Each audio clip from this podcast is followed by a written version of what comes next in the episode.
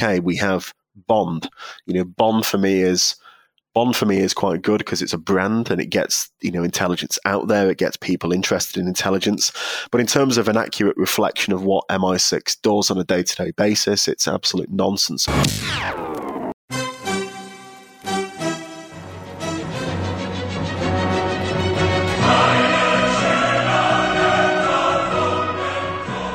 Those who would give up essential liberty to purchase a little temporary safety deserve neither liberty nor safety. Those words by American founding father Benjamin Franklin are often paraphrased on the pages of Reddit into those who sacrifice liberty for security deserve neither. Well, contrary to the belief of those on Reddit and conspiratorial pages on Facebook, Benjamin Franklin was not talking about a police state. He was talking about taxes. But don't worry, that is not what we're going to talk about today. Today, we're going to dive back into the world of espionage. This episode originally would have been combined with our previous episode on the Russian security services, which I encourage you all to listen to. But we decided to keep this one as a standalone episode because there were so many interesting topics that we were able to cover with our guest this week. Dr. Dan Lomas is a senior lecturer in intelligence and security studies at Brunel University. And this week, we asked him to comment on the role of intelligence agencies in democratic societies, as well as some hot topics that were in the news. We talked about the war on terror and how that affected the public view of the security services, as well as the debate over Huawei and other forms of Chinese espionage. For those of you listening in early February 2023, we had a brief discussion about the infamous Chinese spy balloon and what it says about China's security posture. For our Patreon subscribers, you will be able to hear Dan discuss the effects of surveillance capitalism on the security services and how the collection of personal data by companies is reshaping intelligence work. Naturally, any conversation on Western spies must include a debate over who is the best Bond. It's Sean Connery, by the way, although Casino Royale is the best movie, the Daniel Craig one, that is. But luckily for you, we kept that debate pretty short. If you would like to hear more from us, you can subscribe, and if you do subscribe, or even if you don't, Please rate and review Uncommon Decency wherever you get your podcasts. You can follow us on Twitter at UndecencyPod, where you can also send us questions. If Twitter isn't your thing, and frankly, I don't blame you, you can reach us by email, which is undecencypod at gmail.com. Please consider supporting the show through our Patreon. This pays for audio editing and microphones so that we can continue to produce high quality episodes. Thank you, and we hope you enjoy this edition of Uncommon Decency.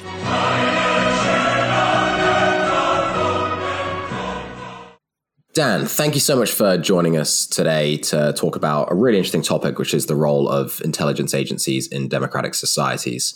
Um, for our listeners, we are recording this in early February, and the dominant story in the news at the moment is the Chinese weather balloon that accidentally drifted off course, but of course, it wasn't really a weather b- balloon. Um, it was a surveillance balloon until it was shot down by the United States over the weekend. Dan, um, I want to start by asking you what your assessment is of this incursion by the Chinese. I think my my assessment and reading the situation, and I'm not a balloon expert as a lot of as a lot of, we've we've seen a lot of these on Twitter recently. But my my reading of the situation is that effectively this could be China almost laying down a gauntlet or you know telling the United States we can we can do this kind of this kind of stuff um, just to just to anger you really and rile you and, and, and kind of get a response. In terms of the intelligence advantages of this, there's there's been a lot of commentary on um, well how does this change to you know uh, China's existing capabilities and frankly it probably doesn't really add much to the Chinese intelligence arsenal. We we already know that um, China has extensive human network, um, signals intelligence coverage, it has cyber capabilities that it can bring to the table to acquire information on not just the United States but the West generally. So I think what we're seeing is just you know laying down laying down the gauntlet here, and this seems to be the the uh, representation of the incident in in Chinese state media. Is there a parallel to the U two flights and the downing of the U two flight um, with the pilot Gary Powers during the Cold War? Do you think? I think politically, potentially yes. I mean, you know, spy flight incursions of the Cold War were you know, one dangerous, um, risky, politically and diplomatically. And it's interesting that the shooting down of the, the U 2 spy plane and, and, powers in, in 1960 actually ended um, or disrupted um, US Soviet diplomacy. Um, at, a, at a crucial point of the Cold War. So I think in terms of kind of the parallels on, on that level, we can say that this type of activity um, and overflights of sovereign territory is, is seen as, um, even in the case of a balloon, it's seen as a politically sensitive. And, you know, as always, it, it illustrates the fact that intelligence collection efforts um, can always potentially blow back and, and undermine um, diplomatic and political relationships that have been carefully cultivated over time. You've spoken at the end there about the way intelligence can interfere, assist, uh, disrupt diplomacy. So let's take a step back and talk a little bit more about the role of intelligence agencies. So they sometimes do appear in the news, as has happened in the last week, but for the most part, operate in the shadows. Could you give us a sort of overview of how intelligence services can shape government policy and what their role is within the state? Yeah, I think in terms of I think we need to think about what intelligence is there in the first place for and kind of definitions of intelligence. And as an academic myself, I, you know, we obsess about definitions of what intelligence is and what it actually means. And I think in essence, the, the whole point of intelligence is to acquire information on adversaries. So that can be state level groups, that can be states, sorry, or that can be, it can be non-state groups. Um, and uh, you know provide this information to policymakers to assist national security decision making and i think the whole point really of, of intelligence is to provide information to those who ultimately have to make decisions whether that's military decision making whether that's at a political level uh, or whether that's in guiding a country's um, you know, diplomacy. The intelligence is there to, to shape to shape policy. Now, I've been talking to my students this week about um, the intelligence policymaker relationship, and in theory, I think that you know intelligence is supposed to one educate policymakers about the potential risks they, they face in charting the, the national security world, and and two. Um, the idea of intelligence is that by providing information to policymakers, you get better policy decisions being taken. So, in theory, at least, policymakers are there to use the intelligence that's being given to them, to read it, to integrate that into their decision making process. And then the idea is that, you know, national security decision making is going to be improved based on the information that um, we've, we've, we've, we've given them. Now, that's not always the case. Policymakers can sometimes ignore intelligence because they don't like it they don't like the message that's being given to them. Um, they have their own sources of information. So potentially they might use CNN. They might be using, you know, BBC News 24 over, over here in the UK. So they might be using other sources of information to guide their decision making process. But I think in particularly in a, in a democracy, uh, or in a liberal democratic state, we're using intelligence to shape the decision making process so that our policymakers or intelligence consumers can make decisions based on the best available information that's put in front of them. Yes, well, you've uh, you've sort of described uh, the the the use that is often given to the uh, intelligence that these agencies produce, uh, but taking a step right back and kind of reflecting on the role, as Julian said earlier, the role of intelligence within the state.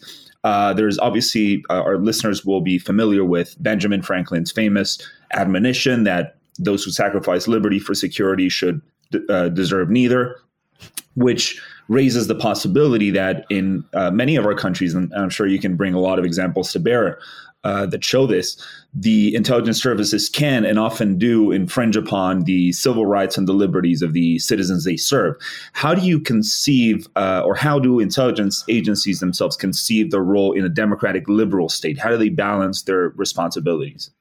I think you know when we when we think about the role the role of intelligence agencies in broader society, certainly in the United States, you had in the mid 1970s kind of the year of intelligence, and um, concerns about the CIA being a, a rogue elephant, both overseas and involved in domestic spying activity that led to kind of the oversight mechanisms that I guess you guys love in the United States, here in the UK.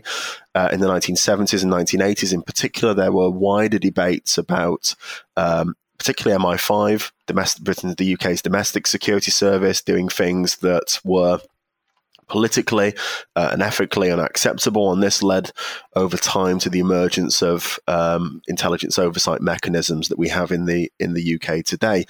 In terms of kind of where intelligence agencies sit, um, the difference I think between intelligence in a liberal democratic state and an authoritarian one is that is that intelligence agencies are not linked to party politics. So they are effectively they, they, they are bipartisan.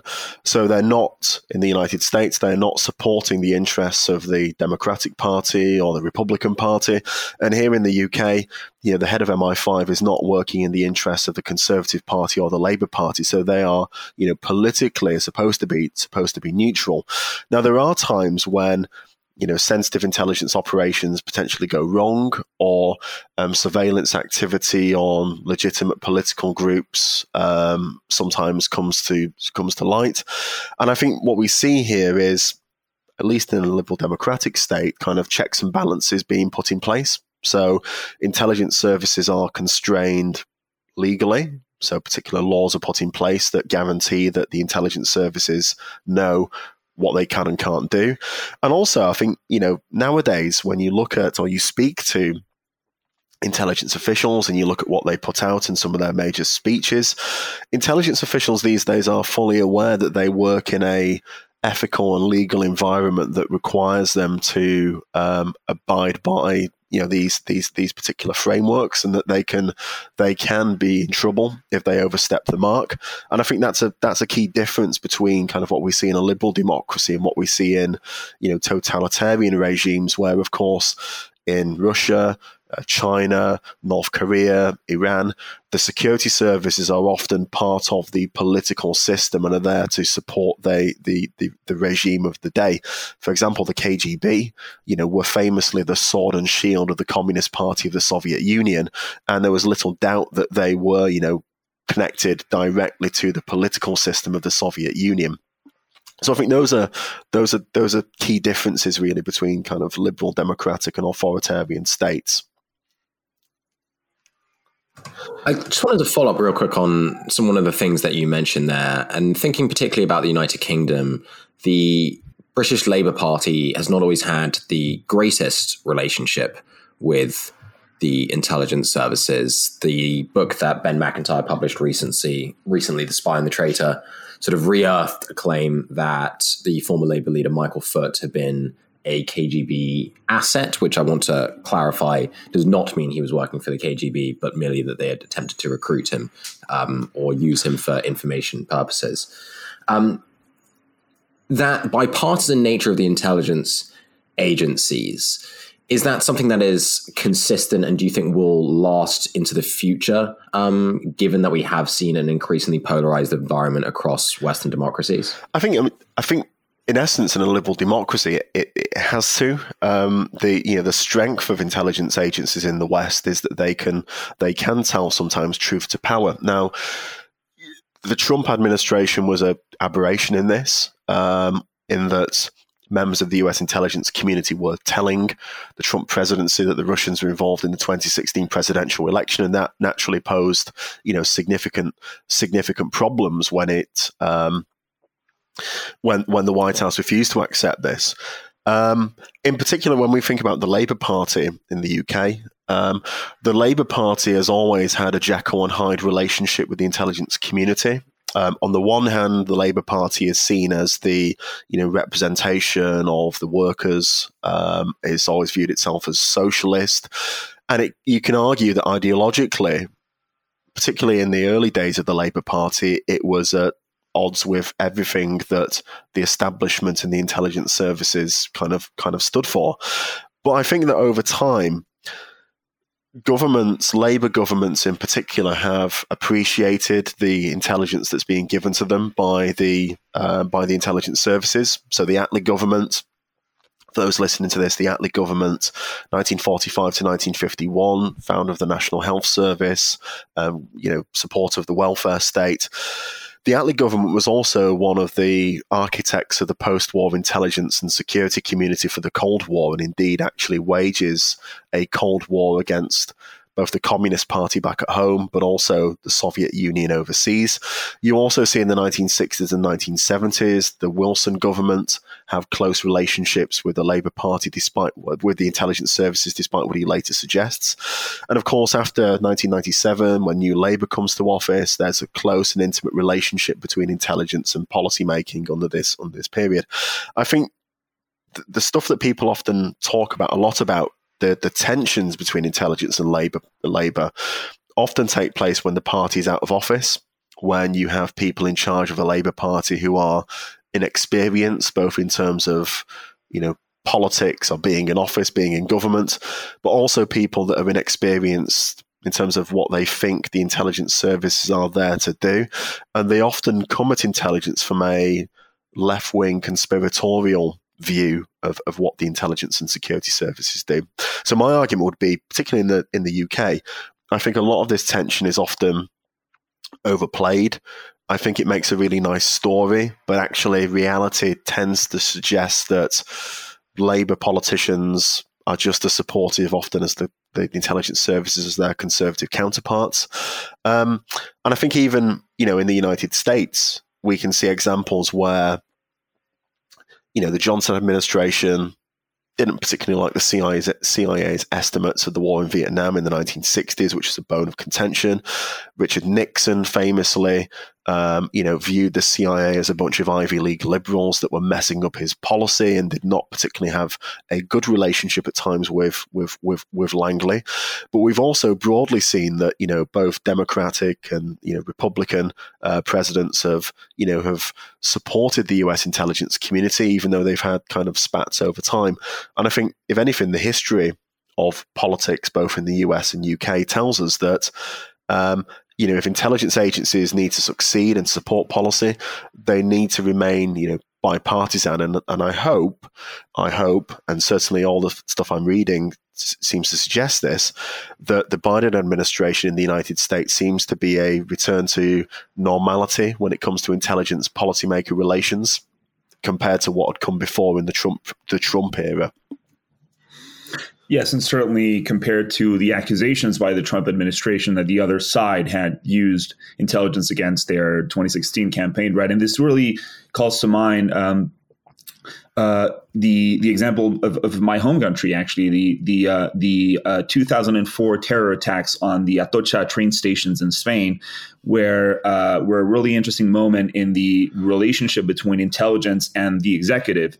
Uh, and I think it's, it was an example that I think has a lot to teach us about uh, other countries too, uh, because when the when Al Qaeda struck the the train station, killing about a, a, thousand people, the two main political parties at the time did not agree on who the culprit was. One uh, thought it was the ETA, the Basque terrorists, and the other thought it was uh, the Islamist uh, Al Qaeda network. Uh, so I, I, just bring this to bear as an example that, in fact, as you've pointed out, uh, there's a very uh, there can be an awkward coexistence between the the intelligence agencies and the the executive. Right? Can you perhaps get a little bit deeper into how the uh, leaders of the intelligence agencies are appointed in Europe versus uh, the United States? Are these appointments partisan? Do they uh, mostly select people from with a with a background in a, in a political party? Are they neutral? Are they what are they? Um, well, I'll start first with kind of the, the, the, the UK political appointment system. And it's interesting you asked this question because just last week um, it was announced that the director of the UK Signals Intelligence Agency, GCHQ, um, was was was going to be was was was resigning, and the search is on currently for a new director of GCHQ. And there have been questions as to how you know how do you go through a process of um, selecting a chief of a service or a director. Um, you know, here in the UK, it's it's it's quite a boring process. Um, in essence, you are sending out a job invite to a select few individuals um, to go for a particular post. So in the past, I know of examples where, um, when it comes to a chief or a C the Secret Intelligence Service, MI6, um, the cabinet secretary or the intelligence coordinator in the cabinet office will usually just ask for people to be nominated for the particular post.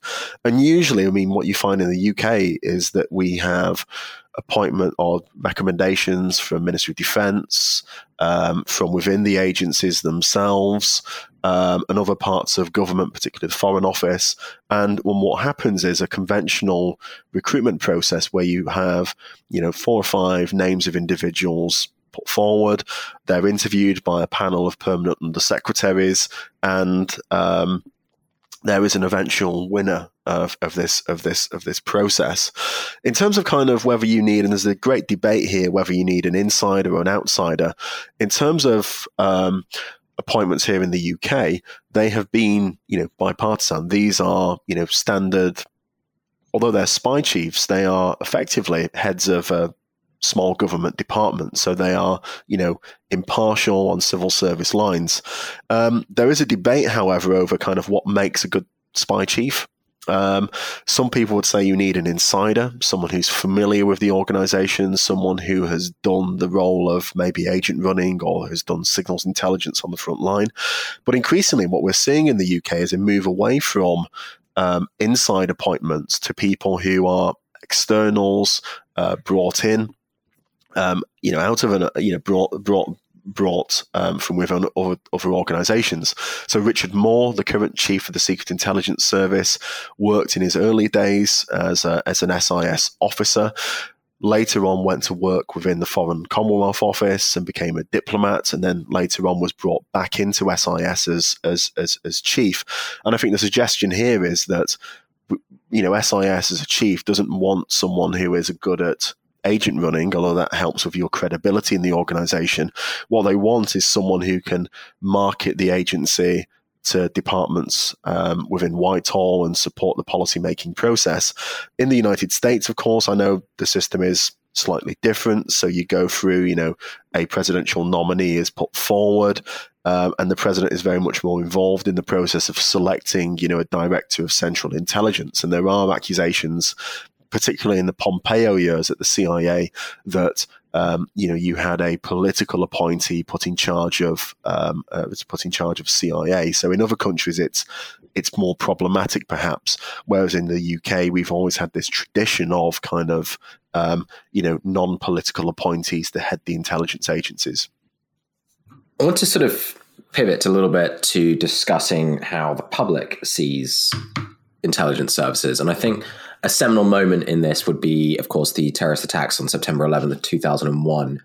Um, thinking particularly about the United States, but also other countries around the world. That sort of changed the way intelligence agencies were viewed. First, we had Richard Clarke apologizing to the American people, but also the activities that um, the US intelligence services, helped by allies, started to conduct, and thinking principally about Guantanamo Bay, how do you think the war on terror on a global level and its domestic applications affected the public view of intelligence agencies? I think it's I think I think it is significant and it's interesting you start with kind of the 9/11 uh, you know 9/11 as the pivot for this that particularly in the United States I mean the debate over how could 9/11 actually happen um, you know, was this an intelligence failure? What are we getting for the amount of money we invest in intelligence? Were all kind of questions that were being asked at the time, you know, domestically. And I think for the intelligence agencies, the need to one kind of come out on the front foot of this and explain what they were doing against Al Qaeda was kind of one way of going, going, going, going public. You also see um, it's not just it's not just the 9-11 wars. I mean, post Iraq, um, and the use of intelligence in 2002, 2003 to justify military uh, intervention in Iraq. You know, there, again, question marks are being raised here about the, the role of the CIA, the impartiality of the CIA, uh, whether intelligence in the United States and other countries is, is, is, is, is good enough. So again, the intelligence agencies are forced to kind of defend their actions and um, to talk about the necessity of what they're what they're doing and why they gather this information, and you know particularly in the United States, the the um, I think the 9/11 wars sees a return to the old tropes of the CIA being you know freewheeling organizations that go out there and do bad things to bad people. And again it leads to these legal and ethical questions that really tarnish the reputation of um, the CIA in, in, in, in some in some quarters. So again I think once you go beyond the Bush years um, and questions then start to be asked about the role of the CIA in extraordinary rendition, torture, these kinds of things. You you have to see you know successive generations of CIA um, leadership trying to move away from that um, and trying to kind of atone for what happened previously and to move more into kind of the area of, you know, what is the bread and butter work of the CIA that's essentially intelligence collection, you know, intelligence collection, intelligence analysis. Um, the other kind of landmark moment, I think, particularly here in the UK for for, for, for us, um, and also maybe in the United States and you know, we've seen the backlash for in other countries, um, really was the Snowden revelations in 2013. Um, you know, the, the leaks from Snowden, talks about mass surveillance, this kind of stuff, really was a game changer, I think, in how the intelligence services responded um, to, to, to, to both the media and public criticism. The idea, especially in the UK, up to 2013, seems to have been that you know you can get the minister to talk about intelligence and the intelligence services don't need to go public and they don't need to explain to the public what they what they actually do and i think there were quite a lot of people within uk intelligence that were um, one annoyed at the Snowden revelations in the first place, and two, they were concerned about the negative responses they were they were getting, um, and as a result of this, I think that intelligence services had to go beyond traditionally stonewalling when asked awkward questions. They had to come out and explain kind of what they do, their legal and ethical framework, and they almost had to engage with the public to explain their mission, um, to justify why you know public funds were needed for intelligence gathering purposes. The other thing I think, and this is we might want to talk about this later on, is intelligence agencies both in the United States and the UK have to challenge the traditional perceptions of what they what they do. Some of the polling in the United States seems to suggest, um, you know, popular perceptions of intelligence through films like Bourne, um, you know, dominates public perceptions of what you know the CIA does, and I think that was exacerbated by the um, kill and capture missions of the 9/11 wars. The idea that they're not just intelligence organizations; they go and they go and do stuff to bad people.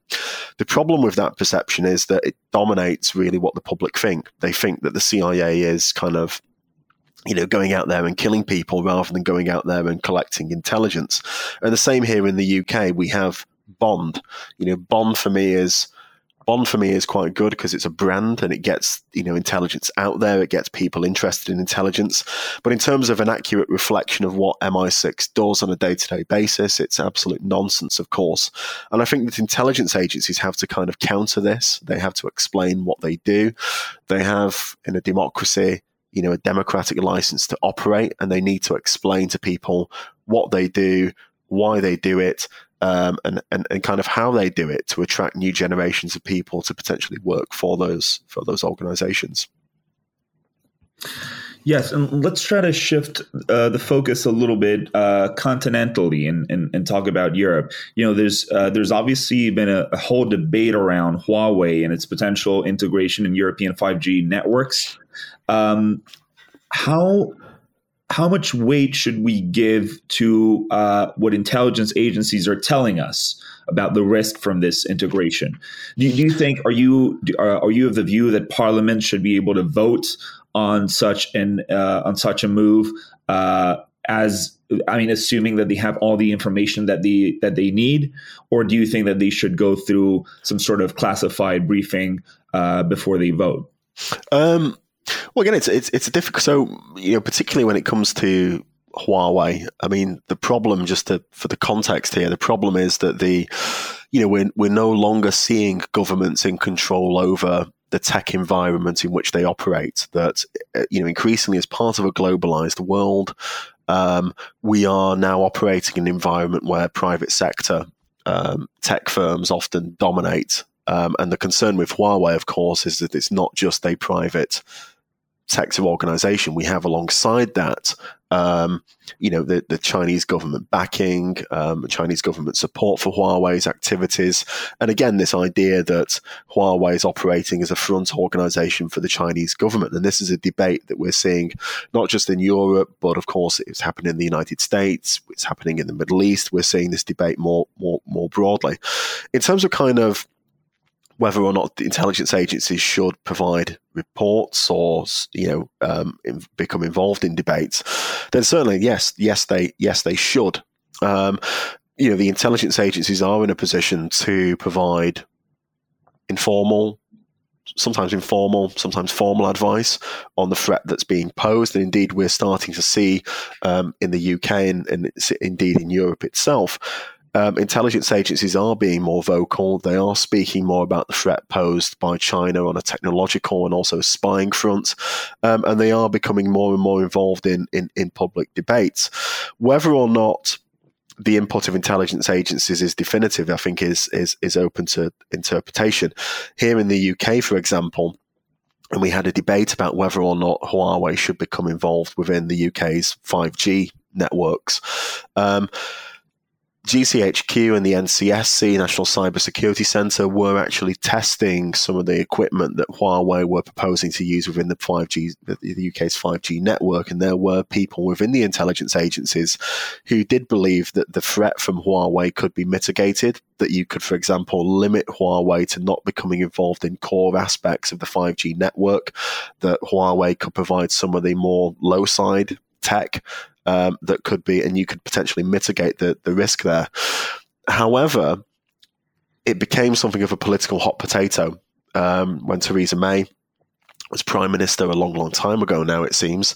Um, the May government was of the opinion that yes, you could mitigate the risk from Huawei, but there were people within the government at the time, notably Boris Johnson, who was Foreign Secretary at the time, and Defence Secretary Gavin Williamson, were people who were opposed to Huawei becoming involved in, in, in, in the tech sector. So I think what you had here was you had the intelligence agencies providing their own advice, but that the decision to allow or not to allow Huawei to become involved was essentially a political question. And as of, the, the problem is, of course, that in all questions of politics, you can use the facts however you want to justify the decision you want to arrive at.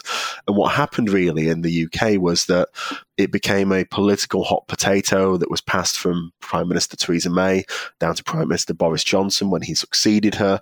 And eventually the decision was taken not to allow Huawei to become involved um, in the UK's 5G um, infrastructure network. Um, so I think that yes, intelligence services should become involved in these public debates. They they certainly should. However, the problem is how politicians use the facts presented that presented to them to to kind of make a decision. And I think that again, we're always going to maybe see the politicization of intelligence to suit political ends here. Sticking somewhat with um, the Chinese, I mean, we spoke about the the balloon earlier and China's human intelligence strengths, um, and obviously Huawei considered um, by some to be a Chinese intelligence asset. Um, it's presumed that China is going to start to adopt a more open and aggressive espionage posture uh, in Europe, um, which is quite concerning considering that most countries in Europe were I don't want to say unprepared, but perhaps not quite uh, dealing with the threat posed by Russian intelligence services um, as well as they should have been uh, in the lead up to the war in Ukraine. Do you think Europe is ready um, or is actively preparing for to counter uh, some of the potential Chinese intelligence activities that we might see in the next few years? Um, I think to somewhat to summarize the, the, the broad European response, I think is is naivety towards the Chinese the Chinese issue on, on, on certain levels. I think on on on one level, I think the question of China was always seen as more of a commercial interest rather than a security a security threat as such that China offered you know markets to European countries for, for trade investment um, and the idea that you know security was something to think about was maybe a, a, you know a question that was added on that was bolted on there afterwards. I think what Europe faces alongside the United States when it comes to Chinese intelligence operations is almost a death by a thousand cuts. Really, that what we're seeing here is China. Um, you know, there is yeah, the well publicized uh, restrictions on kind of semiconductors to, to, China, and there's the whole kind of tech war that's taking place at the at the moment. But what we're seeing here is Chinese investment, uh, Chinese front groups, Chinese human intelligence networks are providing you know little pieces of the jigsaw that can be built up into um, you know bigger picture stuff for for, for for for for Beijing, and I think that you know a coordinated European response across the European Union, for example, is difficult. We've seen already with the Russian invasion of Ukraine that a coordinated European response has been difficult, uh, particularly with countries like Hungary, uh, maybe you know muddying the water somewhat.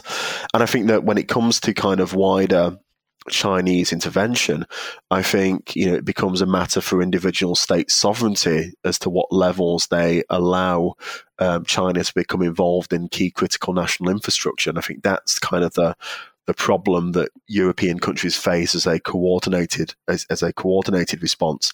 I think you know in terms of European intelligence services. China is coming along at a time when, you know, it's a difficult moment, I think, because on, on one level, intelligence services in Europe are dealing with um, international terrorism, which of course is the immediate threat that causes loss of life, and and, and, and, and that's the problem that policymakers may want them to focus on. They're also facing now a threat of Russia, and I think the Russian invasion of Ukraine in February last year actually gave European countries the opportunity to do things they may you know, may not have been able to do pre-invasion, i.e., kind of clamp down on Russian networks of agents, you know, arrest individuals, that kind of that kind of stuff. But we're also now having to deal with uh, the problem of China as both a um, a global economic player that has economic leverage over countries. We're seeing China as you know posing a threat technologically Huawei is a good example of this. But we're also seeing China, you know, compete with the West on military military terms, diplomatic terms, uh, and in terms of intelligence networks here in Europe and, and overseas. It poses a significant problem. And I think, you know, the problem for Europe is that this is just one this is perhaps the biggest problem, but it's also one of many problems that the European intelligence services are dealing with at this at this moment in time. Just sort of sticking with Europe um, for a second and thinking specifically about the Russian threat. Um, it, it's been reported that some countries are not exactly secure in their intelligence networks. Um, Austria springs immediately to mind. How much of this is sort of accurate and how much of it is a, a, bit of bluster to sort of point out that some countries perhaps weren't as willing to sanction um, the Russians due to long-standing economic relationships? Um, again, I think, I think it's difficult. It's difficult to assess more more broadly in terms of um, you know threats and responses to to to the Russian invasion of Ukraine. Um, I think you know, there are naturally some countries out there who may have been ambivalent. Um, and I say that, you know, in a country that, you know, the UK, we, we, we responded quite rapidly to the Russian invasion of Ukraine. But it could be argued that when it comes to sanctioning kind of Russian oligarchs or seizing assets, we've been particularly slow. But we've also been slow when it comes to, um, you know, for example, sources of political funding, and there are allegations that Russian money is continuing to go to you know political parties here in the in the UK. So I think you know before I before I kind of criticise other European countries, I think we also I also need to acknowledge limitations here, you know, in the UK the, the UK too. I think you know it's always been difficult for European countries to deal with the threat of Russia. Um, you know, politically, I think there are different levels of acceptance of Russian intervention. Um, and you know, Austria. You mentioned Austria before. Austria traditionally has always been a hub of espionage in the European context. Um, same with, with with Germany, and I think Germany recently has been rocked by allegations that you know there's been Russian spies within uh, Germany's Foreign Intelligence Service, the, the, the the BND. I think you know there were also. Um, you know, questions over in the early part of the the, the 2022, um, particularly you know French foreign policy making and the support that you know French intelligence were providing to their policymakers, and some concerns over the you know um, what French intelligence believed was going to happen and, and, and, and subsequently happened. So I think, again, there are always going to be differences here. I think when it comes to assessing the threat of Russia, um, when you read a lot of the material and you go back and look at the stuff from early 2022 and, and immediately following the Russian invasion, a lot of the um, more solid statements, uh, solid actions against Russia came really from some of the um, NATO allies who have skin in the game when it comes to the threat of Russia. So we're talking really about the smaller Baltic states, uh, the Poles, um, have been quite vocal on the threat of Russia for, for a number of years. Um, and have been willing to, you know, respond and uh, expel Russian diplomats and um, clamp down on Russian Russian money that's been been coming in. But again, I think it politically, sometimes it's difficult. I think it's been very, very difficult for European countries to even acknowledge the threat of Russia before the Russian invasion in February 2022 for diplomatic reasons. You know, saying that Russia is a direct threat you know can be can be difficult diplomatically, and I think you have to you have to you, there's a tightrope there where the you know European diplomats have had to, to to, to juggle. I think once Russia invaded Ukraine, I think it becomes much easier then to clamp down on Russia as a significant threat, and we've actually seen you know European powers clamp down on Russian espionage operations. We've seen more information being put out there on what Russian intelligence are actually doing. We've we've seen um, you know European governments sanction um, oligarchs for um, you know flow of money through their countries. So I think we we are starting to see a more coordinated response. But I think again it's it's difficult diplomatic for, diplomatically for some European countries to act in particular ways.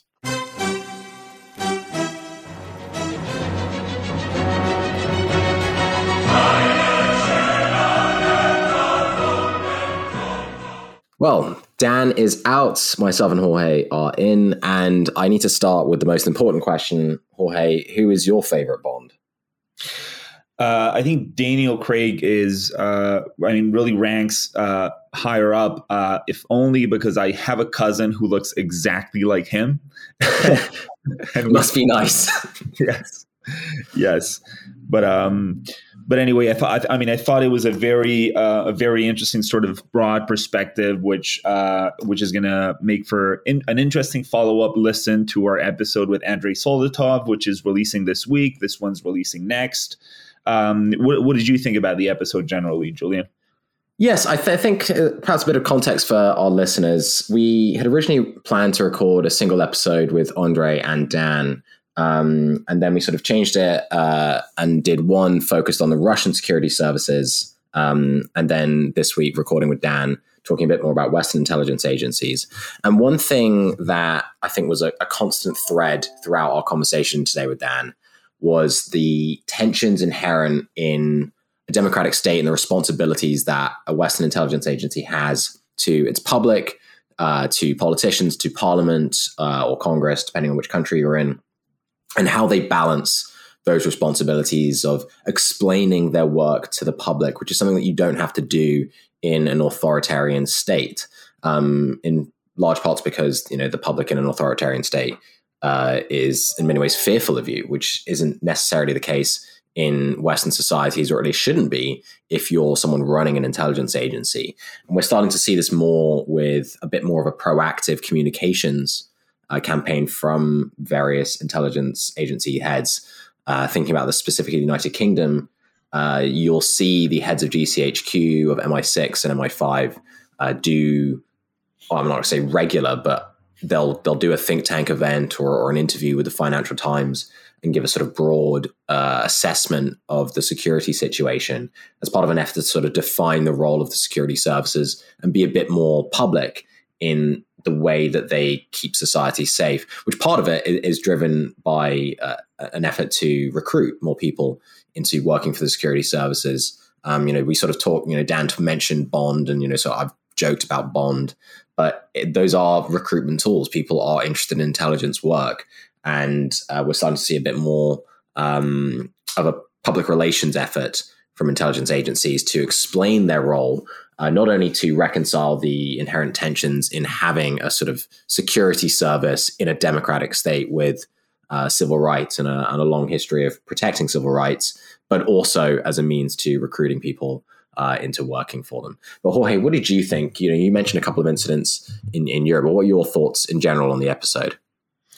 Well, I think to begin with, I think the this this episode really laid bare uh, the n- nature of intelligence as part of what we could call in French uh, les pouvoirs régaliens, the regal powers of the state, uh, among which we, among which there are uh, defense, diplomacy, uh, uh, justice, and and a few and a few more. But intelligence is certainly a part of it. That's that's certainly what I took away from Dan's expose.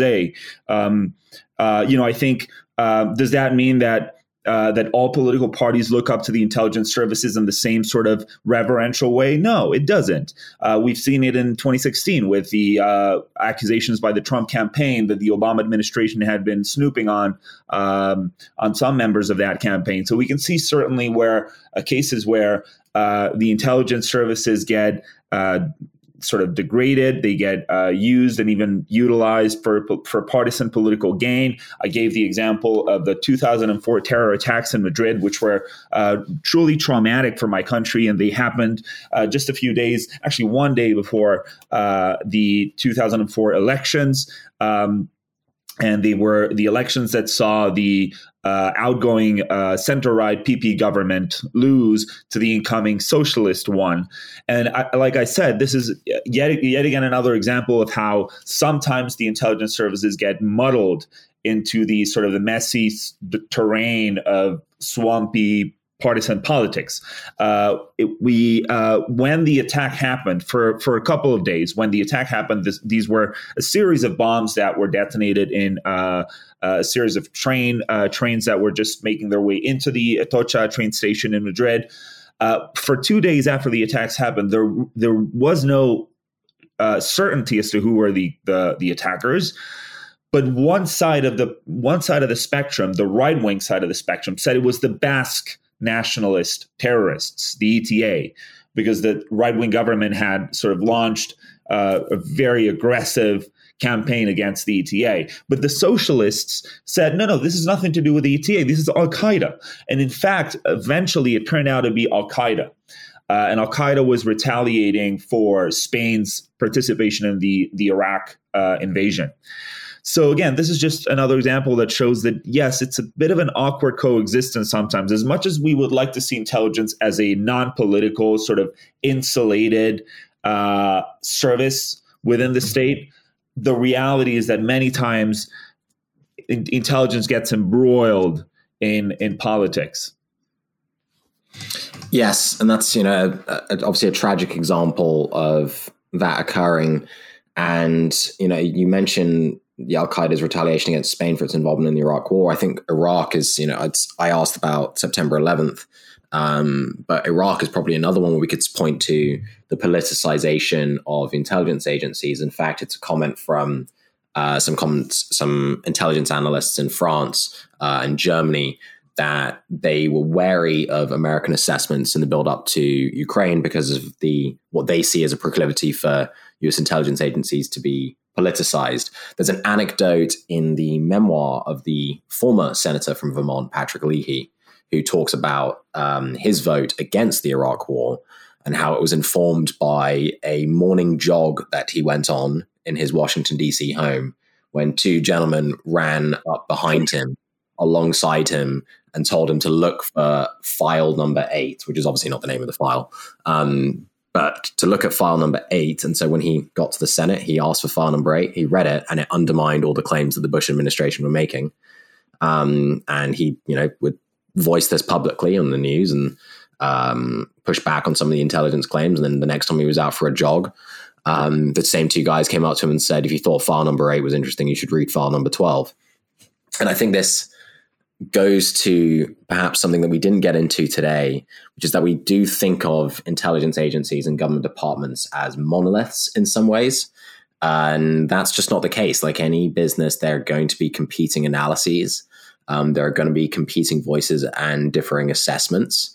And the central tension in what an intelligence service has to do is they have to reconcile these differing opinions. They have to consult the different analysts and their different opinion uh, opinion makers and different sources of intelligence uh, to provide an informed assessment of what they think is going to happen in a particular event, or their informed assessment of the situation in a given country or within a given terrorist group.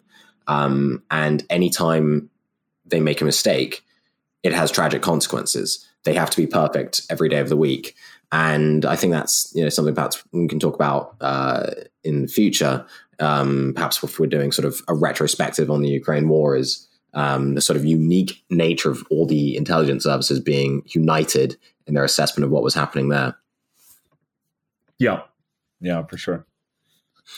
Well, thank you so much for joining me for another episode on spying intelligence um, with limited references to James Bond and the Bourne series. Um, but perhaps that's that's for future future episodes or a bonus episode that we do.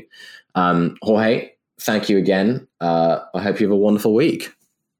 You as well. Thank you, Julian. Thank you. And to our listeners, thank you for tuning in again. Um, you can always rate and subscribe to this podcast. We really do appreciate it. It helps us get our name out there. If you are on Twitter, you can follow us at, at Uncommon Decency Pod, um, where you'll see us retweet episodes. We'll tweet interesting links to stories that we see um, and we're also on LinkedIn as well. So if you'd like to share the podcast with your professional networks, perhaps if you work in the think tank space or the foreign policy space uh, and want to share some of the things that we're talking about, we really appreciate it. And you can find us on LinkedIn there. Um, you can also subscribe to our Patreon and support the podcast. Um, we don't we do this for fun. We do enjoy it, but recording equipment does unfortunately cost money, um, as does editing software. Um, so we do appreciate any financial support you can give us. But you can go to the Patreon um, and I think it's you can give as little as a, a dollar a month or, or five dollars a month or something like that um, to help us out. Thank you again for tuning into this episode of Uncommon Decency, and we'll be back next week. Take care.